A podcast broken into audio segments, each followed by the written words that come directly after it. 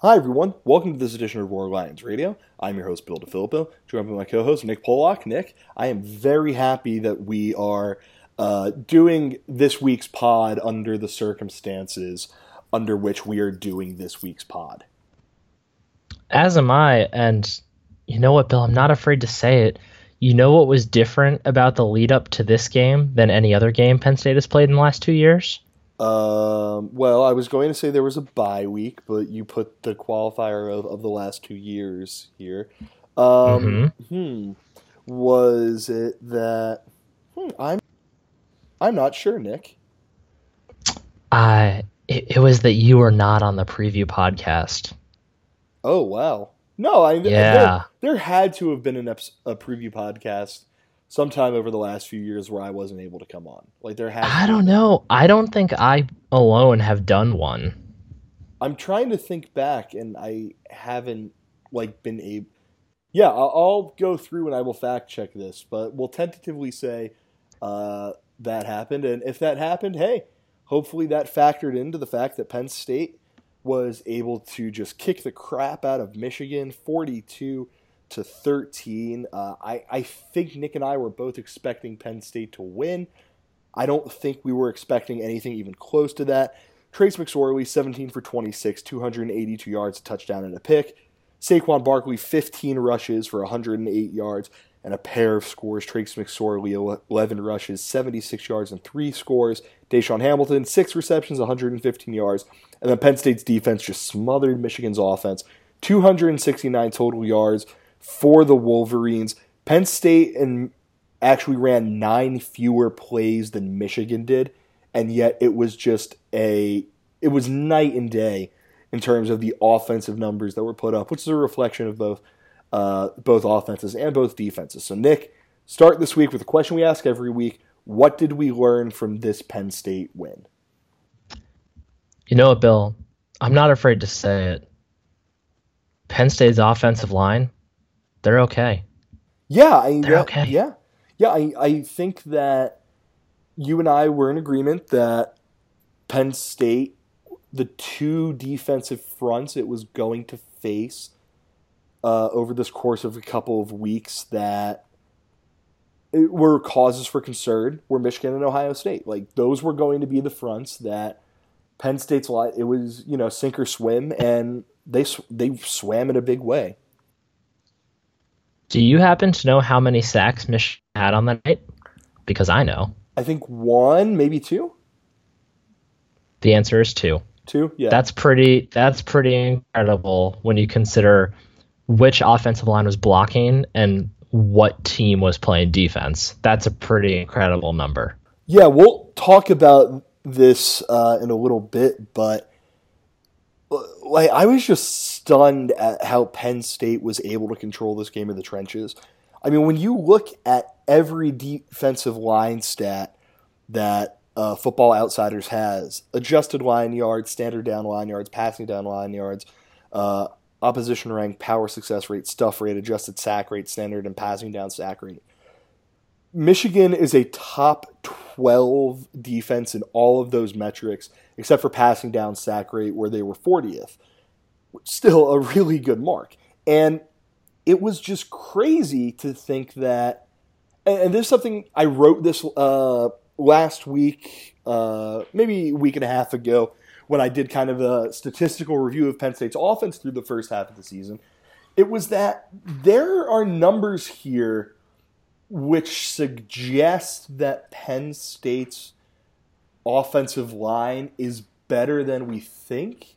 Its numbers at basically everything, save for its stuff rate numbers, were pretty solid. And I mean, nothing crazy, but there was a line that we kept hearing from uh, Matt Limegrover, from Joe Moorhead might have said at a time or two, and from the various offensive linemen if we're able to hold our blocks for another half second, we're going to be a, suddenly everything opens up. And Nick, seeing as how Penn State ran for 224 yards last night, I think we got proof that that was true, and we got a little bit of optimism. Uh, for the next two weeks, when Penn State will face two pretty good defensive fronts in Ohio State and Michigan State, and then for the rest of the season.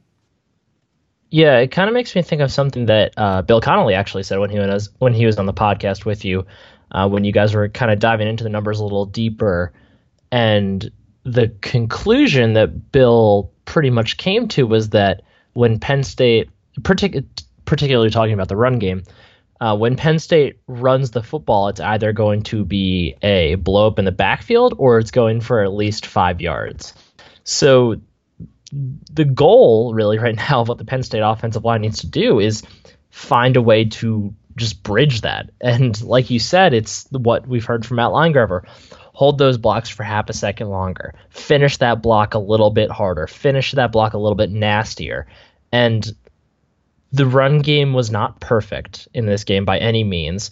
Uh, Barkley went for 69 on that first run. I think the second touchdown one run was well like 15 ish yards. Um, so whatever whatever that ended up being, that counted for the large majority of his yardage. He had 13 other carries in the game that in total really didn't go for all that much. So the run game's still not perfect, but it it was still visibly better than it had been, especially when you consider the opponent. Like this isn't it's not like they've been facing this same a defense of this caliber all year. They have not faced a defense of this caliber yet. This is the until Saturday night, it's probably going to change now, but until Saturday's game, this was the defense. There was not a better defense than this one. And the way that the line was able to hold up, the way they were able to give McSorley time and open up a few more lanes for Barkley than they normally had been, and opening up lanes for McSorley too as a runner. He was awesome as a runner. So just the amount of growth that they showed from Northwestern until now, uh, particularly Will Fries, who played the entire game at right tackle, I believe, and was every awesome. every offensive lineman played every uh, snap, like every starting Yeah, offensive but yeah, just as a- yeah. As a unit, they, they were just they were great. They really were. Yeah, and it, it seems like such a simple thing. But if you are able to turn those, you know, those negative two, negative three yard runs that uh, Penn State will sometimes have, you turn those into even like a one yard run. That makes the job of an offense a lot easier. So much more of the playbook is opened up when you know you only have to get four or five yards and you're in an advantageous position on third down instead of you're in these second and long positions you have to be able to you know you're probably more likely to throw the ball something like that and i think that penn state was uh, penn state showed that yeah let's let's try and get those negative rushing plays i i don't know the exact number i don't have that up anywhere uh, I haven't seen it, the Penn State's uh, stuff rate on the night, but it was it, it just seemed different. Which, if Penn State was doing a quote unquote seem different thing against Northwestern or Maryland or something like that, that's one thing. But the fact that Penn State's offensive line didn't seem overmatched and completely out of its element against a defensive front that has just dominated teams this year. I think that's a huge thing.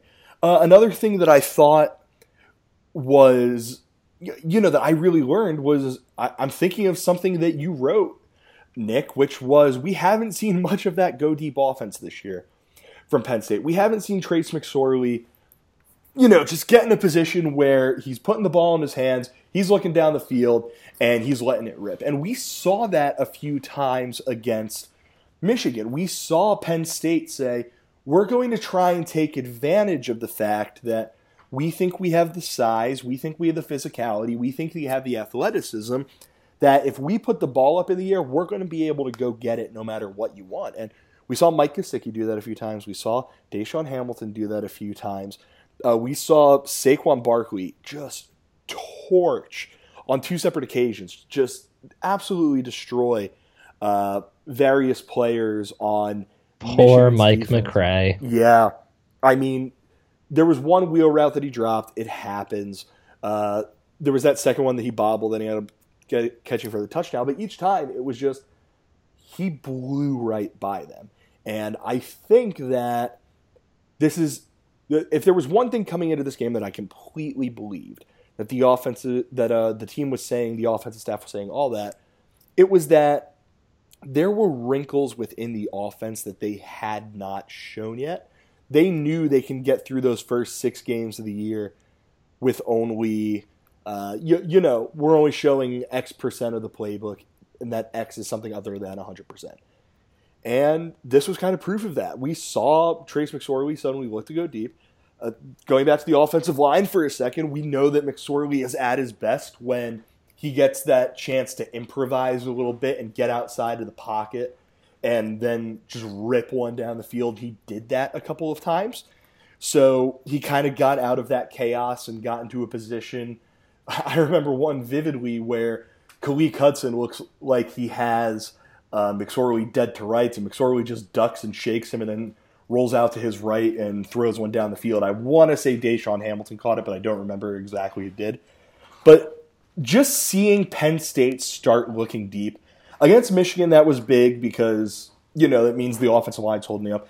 That's going to be huge next week against Ohio State. And we'll talk about this uh, a little later on this pod and a little later in the week, obviously. But Ohio State's weakness uh, on its defense is its secondary. Ohio State is a really young secondary, very talented, but we saw Richard Lagow and Simmie Cobbs connect for some passes against them that really uh, made them look weak. We saw Baker Mayfield torch them in Columbus. So I'm very interested to see the re- the quote unquote return of the deep state, so to speak, and I'm very interested to see how that uh, impacts the team next week because Nick, if Penn State is suddenly in a position where Trace McSorley has time to throw those deep balls, and Penn State's able to let its superior athletes on the perimeter make plays.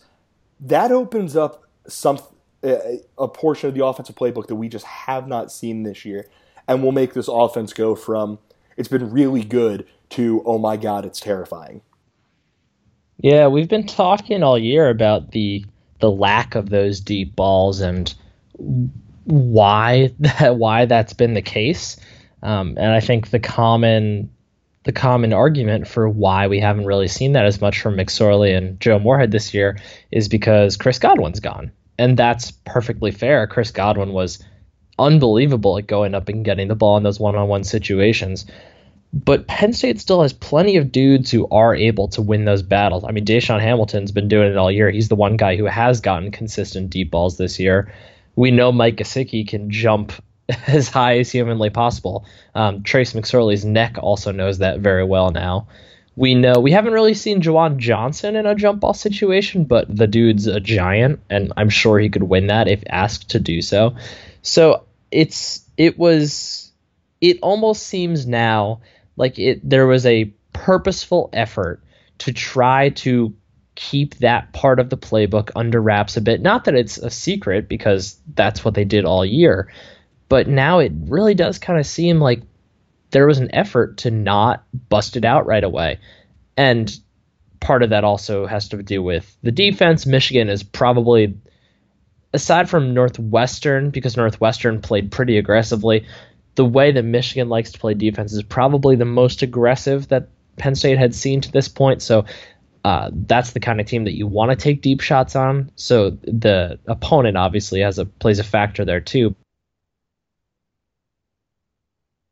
it's amazing to see every single week that there's always something else Joe Moorhead has in his bag of tricks, and I'm sure we'll spend some time later talking about the the new wildcat-ish formation because I definitely want to talk about that. But it's it has me excited for next week to see what else this offense can do. Yeah, and let's you, you know what, Nick? Let's actually get on that because Yes. Let's talk about things that surprised you from this game because there are a few things in here that, you know, I certainly wasn't expecting, both in terms of stuff Penn State did and just some more general overarching things within the game. But let's just start some stuff that surprised you, and by the sounds of it, you want to talk about that uh, that little very slight formational shift that led to Saquon Barkley's uh, first touchdown. Bill, did you ever play NFL head coach? I remember the game and I owned it.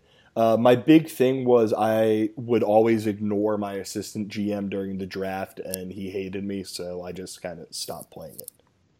Of course, yep, fair enough. Um, Brian, Brian, if you're listening to this, Brian and I actually bought it off eBay for like five dollars um, during school and played for a while, and just drafted all the people we knew we ended up good in real life, and most of them didn't actually end up good in the game, but that's not the point. When you're playing that game, you have total control. Over, also, terrible game. Never play it. But you have total control over um, play design, everything. When you, when we, if we were to go and try to design some sort of play for an offense, so let's say Penn State's offense, if we were supposed to, if we were tasked with designing something to catch a defense off guard um, something that could be a game changer.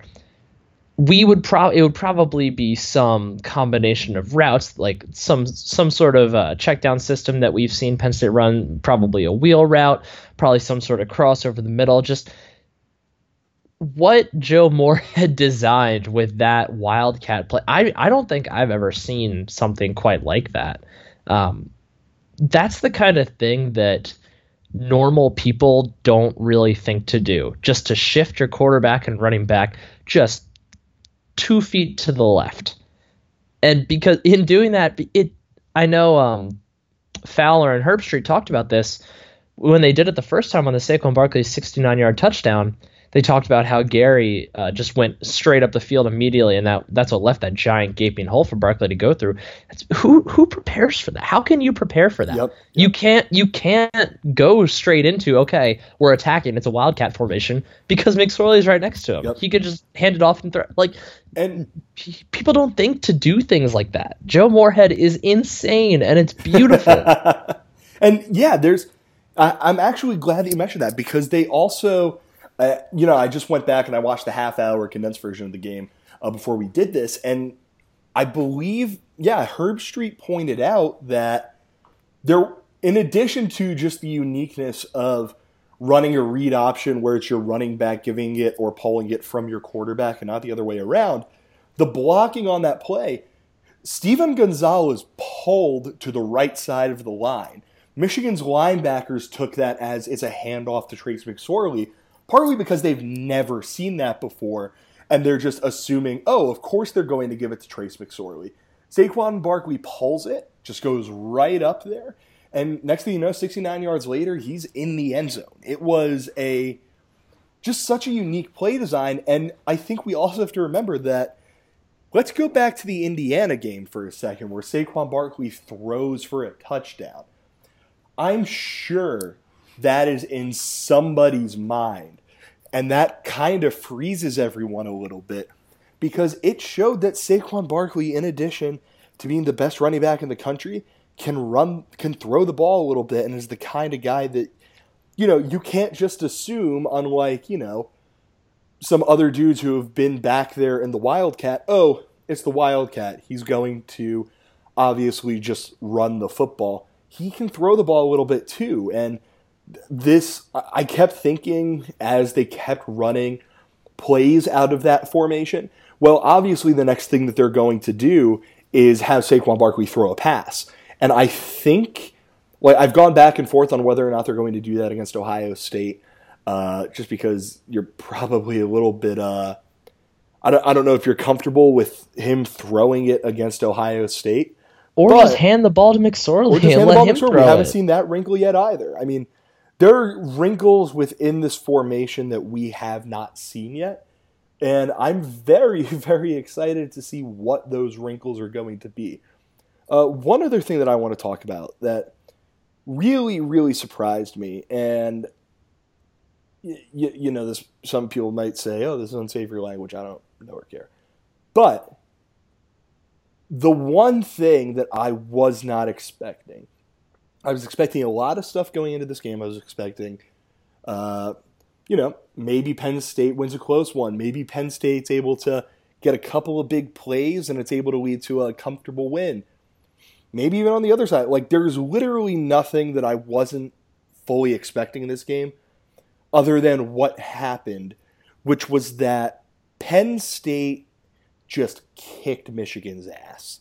Like, I don't mean that in terms of the score. I mean, you know, in the trenches, you have Michigan, Michigan, a school that prides itself on its ability to be more physical than you. This has been one of Jim Harbaugh's things going back to when he was at San Jose State. What he is going to do is he is going to win at the line of scrimmage. He's going to run the football, you know, short passes, all that.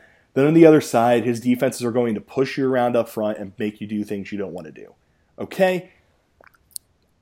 They not only didn't do that, they didn't have the opportunity to do that.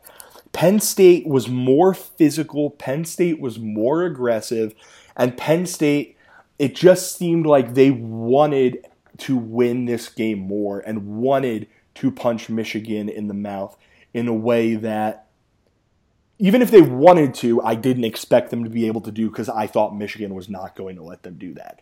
And when I see that, that's the kind of thing that gives me so much uh, optimism and encouragement heading into the next couple of weeks because Ohio State's going to try and push them around. Michigan State's going to try and push them around. Rutgers is going to try and push them around.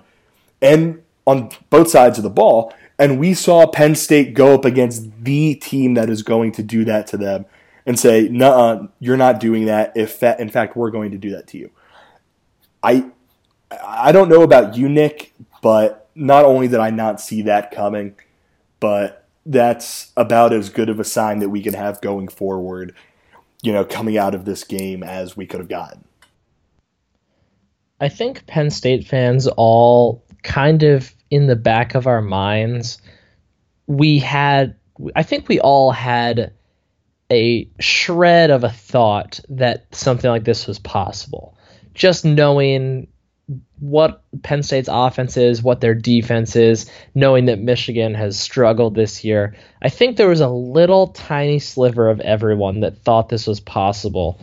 But to and, and of course, to, just it, to like, st- oh, no, okay, fine, fine. Sorry, continue. I was just gonna say to actually see it play out that way was kind of surreal. I mean, I wrote in one of the post game things that I posted on Roar Lions Roar. I said um, basically, despite despite the things that were should have been working against Penn State's offense, um, considering all the things that Penn State's defense did, they did exactly what they were supposed to do in this game, and exactly what Penn State did is not supposed to happen to Michigan even in a year where they're replacing so many starters, even in a year where their starting quarterback goes down and they're on the second string, you are not supposed to be able to do that to a Michigan defense. You're yeah, just not. Yeah, and there was one thing that I there was this one little thing I kept I could not shake heading into the game, which was that and this is something that, you know, for Heisman hopes and all that stuff is real nice I couldn't help but shake this feeling that all week, for the last two weeks, and really the entire season, the one thing that has been a constant in the Big Ten is Saquon Barkley is the man. You cannot stop him. Even if you can stop him, he's still going to get his. He's going to win the Heisman. And all I could think was that is the exact kind of thing that Michigan feasts off of. That's the kind of thing where if you're saying that in front of, you know, Michigan football and Jim Harbaugh and Don Brown and all those people, that's the kind of thing they're going to put up on that bulletin board and they're going to go, Do you see what they think? They think that you can't stop him. Go out there and prove them wrong. And they could not stop him. Saquon Barkley touched the ball 18 times, scored three times and had 161 yards a total offense against Michigan. There's Trace McSorley also shreds them with his arm and his legs. Did all of these things, and then even on the other side with Michigan's running game. I mean, don't get me wrong, like Karan Higdon and Ty Isaac are both, and Chris Evans to an extent, they're all solid running backs. I mean, they haven't been, you know, they haven't been Saquon Barkley this year, but they've been pretty decent and the offensive lines at times has been able to give them some space. Nothing. Penn State did not let Michigan get a single thing in this game, and that is awesome. And that's why heading into our next thing, Nick, any causes for concern, I I really can't think of anything major, but I'm interested to hear your thoughts on this. I can think of a few. I know I know I touched on this before, but outside of the two Barkley touchdown runs, he still did get stuffed in the backfield a lot. Granted, it's Michigan, but Ohio State's defensive line is better than Michigan's defensive line, so it's not like there's going to be any let up there. Um, McSorley ended. The, uh, we can talk more about McSorley in a moment, but he he definitely did, did definitely still did struggle with his accuracy a little bit. Missed on a couple plays that could have gone probably for 25 plus yards, maybe touchdowns. Um, but I mean, he rebounded really well, and we'll talk about more. We'll talk about him more in just a minute. And then the other thing, though, that I think I don't know if it'll be able to be addressed. I, it might just be part of the process of this team right now. But whereas last year Penn State was just a second half team, this year they've evolved to being a first quarter and second half team. And we've kind of seen the pattern develop now multiple times.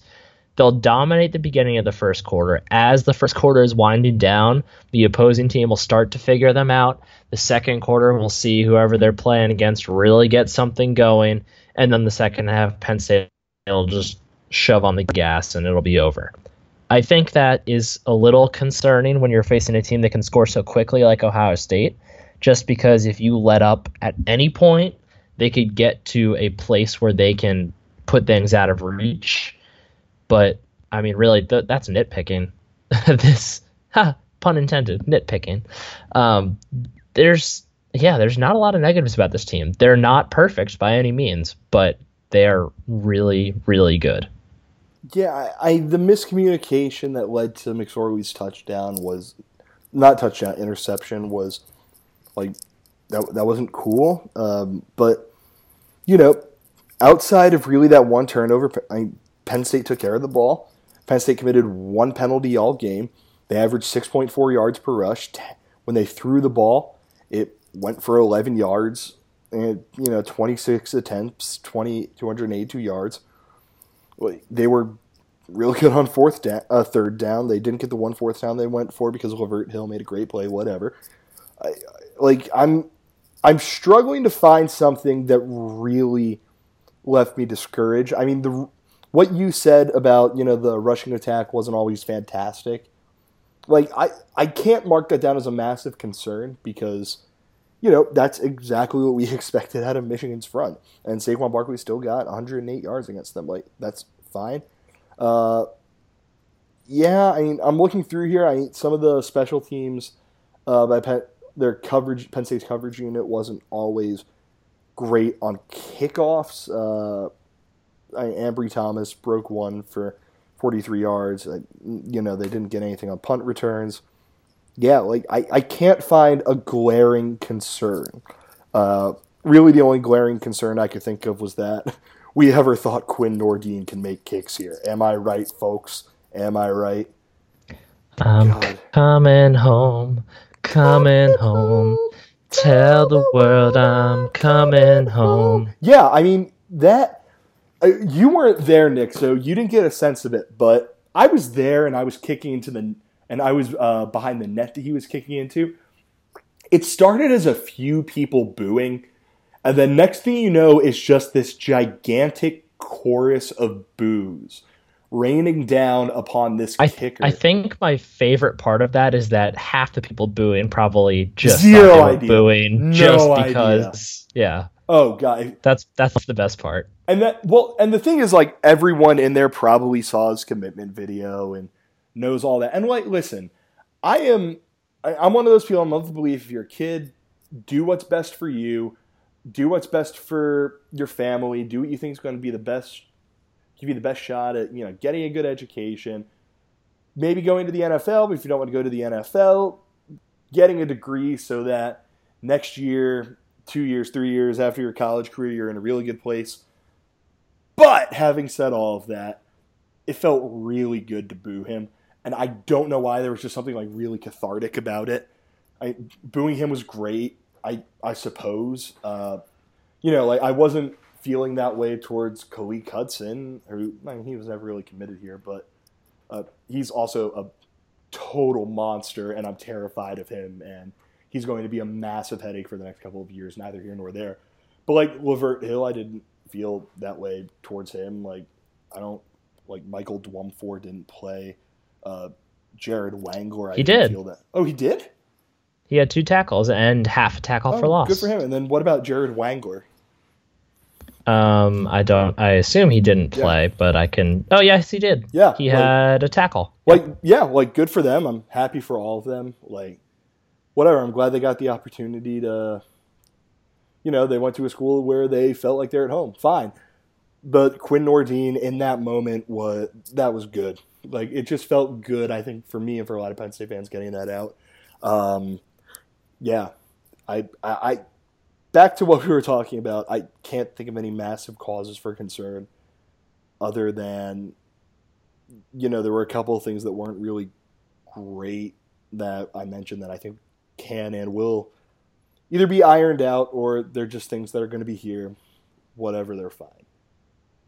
I, I, I want to talk about one final thing. We're going to do our big Ohio State preview pod a little bit later in the week. Uh, we're going to have one of our friends from Eleven Warriors come on and talk through all of this with us. But No, this week they are enemies. no, they, they, they, they can still be friends. They they pay our server fees, so Enemies. yeah. Uh, we we I I suppose we love you. Whatever. Uh, so let's look at this game, and after this game, Penn State's sitting at 7-0. 7-0. Penn State's the number two team in the country. Penn State right now looks like a team that it doesn't just have hopes of making it to the playoff. There's almost an expectation that Penn State will make the playoff at this point. It assuming they can get past Ohio State. So Nick, after this game, how do you feel about going into Columbus for what's going to be just an absolute war with the Buckeyes? I think you have to feel better. I I sir, I'm not gonna say that I'm confident Penn State will win. I think Penn State has a chance to win, but it's hard to not be confident after seeing this offense put up 42 points on a defense that, by most metrics, has been better overall than Ohio State's. Now, Ohio State's defense is a little more experienced aside from the secondary, and their defensive line is probably better than Michigan's, though it's close. But I, you have to feel better. It's not you. I don't. If you're saying that you're positive Penn State's going to win, then I. Good for you. I don't know what cloud you're sitting on. Yeah, but- no. It, I mean, if you think that, like, by all means, like, come on over here and let us know why, because I'd like to learn it. Yeah, I mean, going into Columbus is not an easy thing to do, especially with the hype surrounding this game. And I mean, don't forget that Ohio State wants payback from last year. It's it didn't really derail their season or anything. They still made it to the playoff, but it kept them from winning the Big Ten.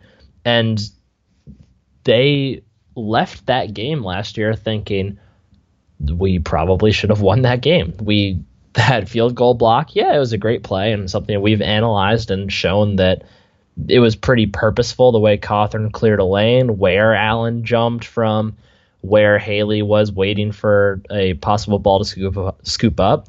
And special teams are part of the game, but if you're on the Ohio State side, you can't help but feel like, wow, we there's one thing we couldn't do, and that's why we lost.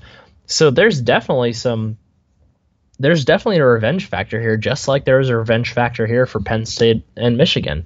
So there are a lot of factors not working in Penn State's favor. So I think it's just important to keep that in mind as we move forward with this week. But I, you have to be, you have to feel a little better after what we saw. And I think we have to point out there's a reason why Penn State is going into this game as a seven point underdog.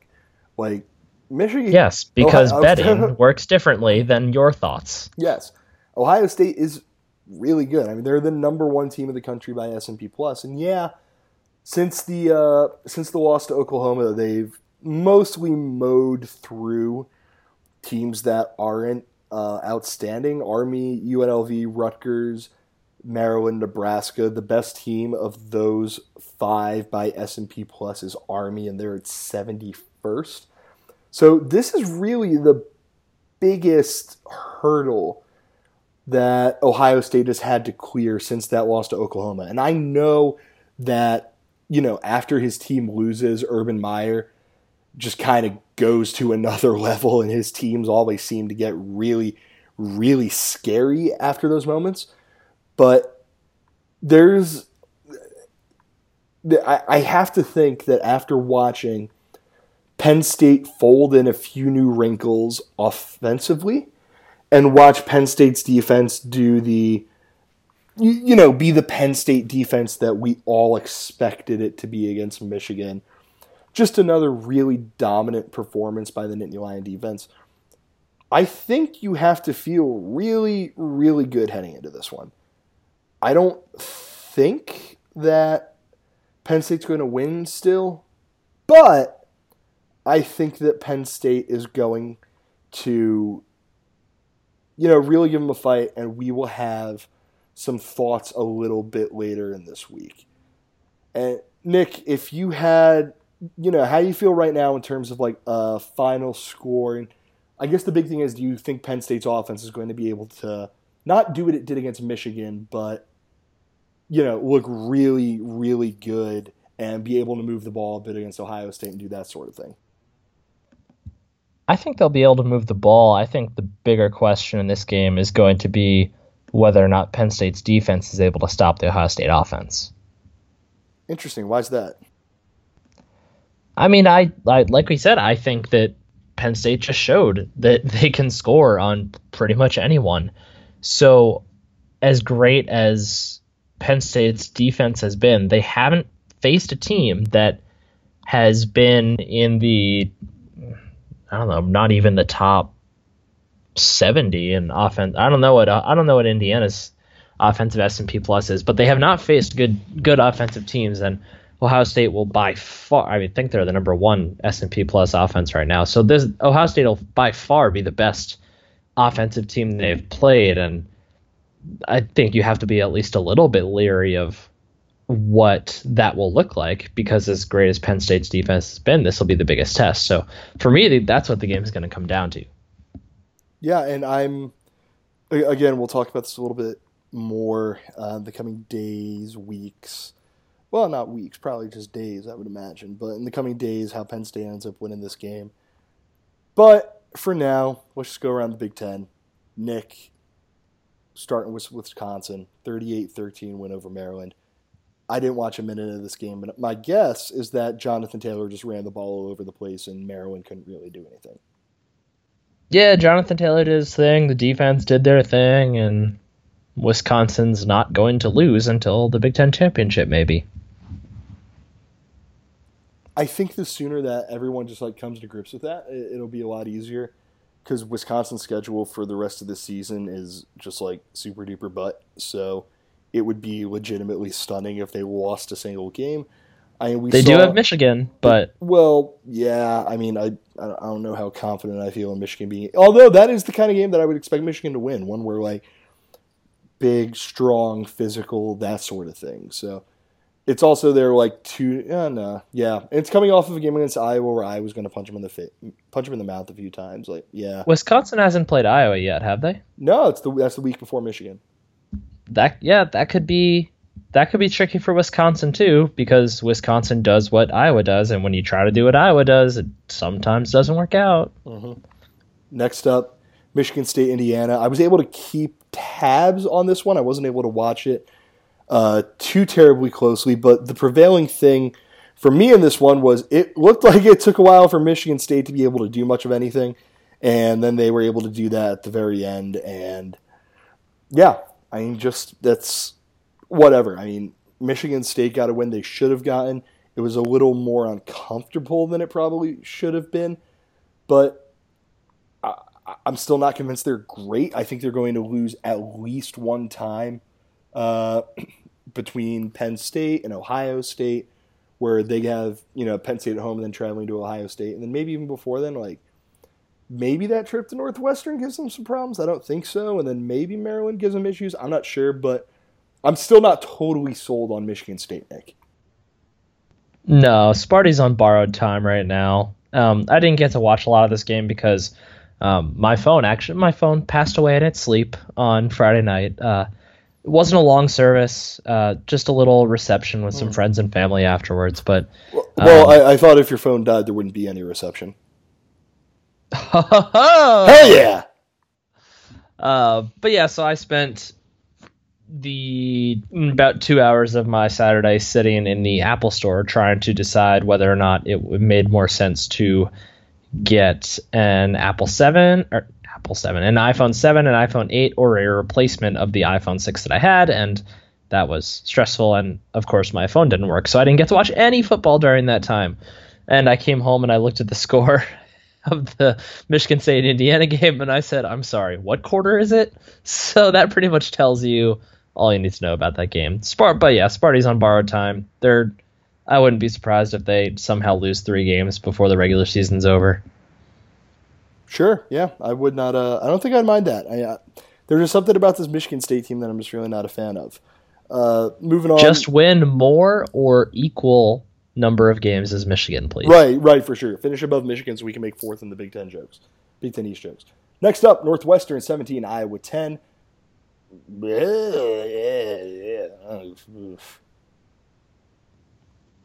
Sorry, I just I had to run to the bathroom to throw up for a second. Yeah, like I don't I don't know why anyone would watch this game, including the Northwestern and Iowa fans that we are friends with.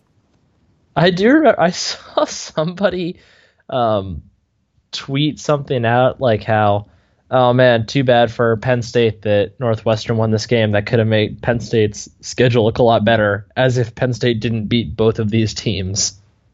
Yeah, like what?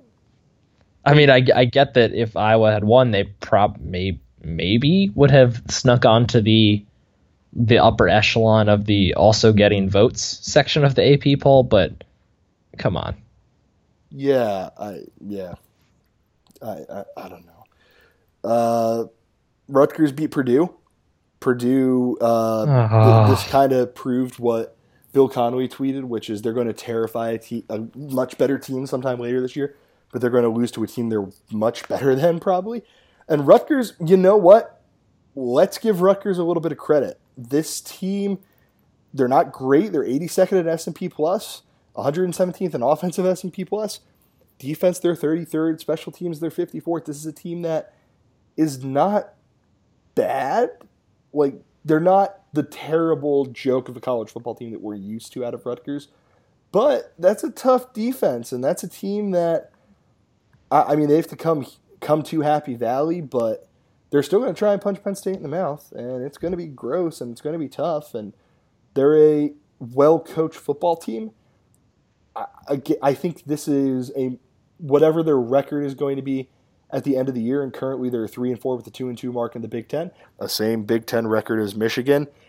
It's going they're they're going to be better than what their record indicates. And yeah, I mean, you and I have been saying it, Nick. Chris Ash, he is good at his job, and he's just in a bad position. This game made me really sad because this makes Purdue's path to a bowl game a lot more difficult. Um, but we'll deal we'll deal with that as we as we move forward. Yeah, like I mean I've I'd quieted down a bit on it uh, towards over the last few weeks, but I was at least semi beating the Rutgers might not be terrible drum early on in the season when their defense played really really well against Washington and um, and then they did some bad things for a while, but Rutgers won this game in the way that Rutgers has to hope to win every game, and that's by playing defense. And Janarion Grant returned to kick in this one, didn't he? I'm not sure. He might. I, I, didn't really get a chance to watch too terribly much of this one. I did watch. All I knew, all like, I knew is that I turned it on, and there were four. There were 30 seconds gone off the clock, and or 20 seconds gone off the clock, and Rutgers already had seven points. Ugh. Well, so I'm assuming Janarion Grant returned to kick. Sure, that makes sense. Last yeah, even if, even if he didn't, that's yeah. That's we'll the, give we'll give that's the, the we, we like we both like Janarion Grant a lot, so we'll give that to him. Yeah. Uh, last up, Minnesota beat Illinois 24-17 in a game where Minnesota starting quarterback went five for 15. Uh, Minnesota ran the ball wow, really well. A Minnesota game ended with a 24-17 score. wow. Yeah, like this, this game sucked. Like I don't know why. Yeah, no, no. Pour pour one out for Lovie. Nope, Lovie Lovie's in it to win it. He's there for. Pray for Lovie. Yeah. Pray for Lovie. whatever. All right, so Nick, I think that's it. I think that's it for this edition of Roar Lions Radio. It's uh, it was a fun one because anytime we talk about Penn State beating Michigan, it's going to be a good time. Uh, yeah, as always, thank you very much for listening. Uh, follow us on social media at RLR Blog on Twitter. We're on the Facebook and we're on the Twitter and not the Twitter. Well, we are. I just mentioned that. Facebook and Instagram, Roar Lions Roar. Buy yourself some shirts. They're very and nice. Snapchat. I actually oh. put up some Snapchats from the account last week. I'll try to do it again this week. Oh, that's weird. But yeah, Snapchat yeah. too. Uh, buy our shirts. They're still very comfy. Subscribe on all the million podcasting platforms we have. And yeah, keep reading and supporting the site. Uh, if you're going to game day in Columbus this week, bring a Tutty sign or two. Uh, shout out to everyone who had them at game day this week because that was awesome. Uh, we ended up doing, uh, you know, a little de facto contest and – uh, we had a winner for that, so shout out to the person who won a shirt, whose name is Travis Ish. I believe that's how you pronounce it, Travis. If I'm wrong, I'm sorry. Uh, he, you may have noticed his sign. He put it up right next to Lee Corso while he was doing his headgear pick. It was awesome, and yeah, it was just an awesome weekend. And thank you everyone who who just got up to Happy Valley and had a good time and supported the site in any way you could have. I saw signs, I saw shirts, all that. It was all great.